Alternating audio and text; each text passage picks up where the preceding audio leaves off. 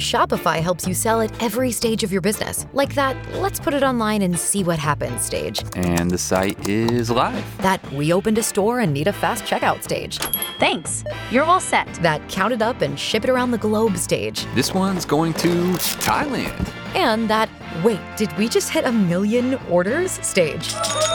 Whatever your stage, businesses that grow grow with Shopify. Sign up for your $1 a month trial at shopify.com slash listen. This is the WOKV Spotlight on 104.5 WOKV. And preparations are fully underway for whatever impacts we feel locally from Tropical Storm Elsa. We're expecting midweek impacts. And in terms of preparations, Karen McAllister, Manager of Media Relations at JEA, is with me. And storm preparation is always uh, important for the utility every year. And you all do a lot of work in preparation for the uh, Atlantic hurricane season. And here we are, Karen. So, what steps are uh, crews taking now, today, and over the coming days ahead of peak impacts expected from Elsa? That's right. Well, good morning, and thank you for allowing me to talk about JEA storm preparations. Um, I can tell you that we continue to closely monitor Elsa's path and severity, and our electric and water crews worked throughout the weekend to ensure everything is in place. And in terms our of trucks are fully fueled and fully stocked.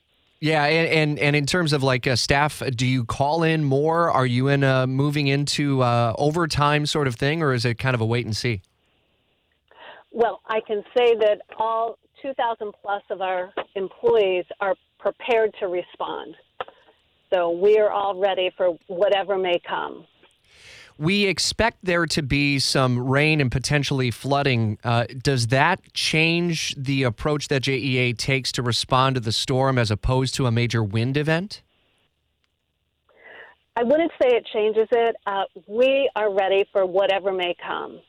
Um, we work throughout the year to harden our electric, water, and wastewater system. So, whether it's flooding or, or whatever it may be, uh, our crews are prepared. You know, we most commonly think of the power outages, but you just referenced the wastewater uh, issue.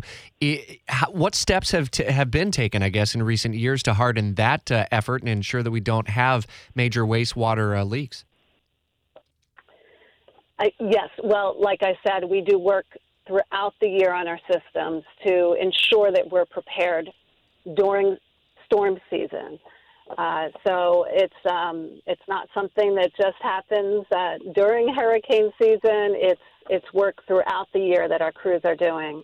It's what we're all about. If I'm a JEA uh, customer, what are some of the steps that I can take today to be prepared to either report a power outage or prepare my home and property? Okay, yes. The, one of the main things we recommend is to be sure that you are registered for JEA storm alerts for real time updates on outages. So you just need to text REG to 69532. Uh, and also, um, for any safety tips right now that you may need, if you want to learn how to safely connect a generator or whatever storm tips you may need to check on, go to jea.com slash storm.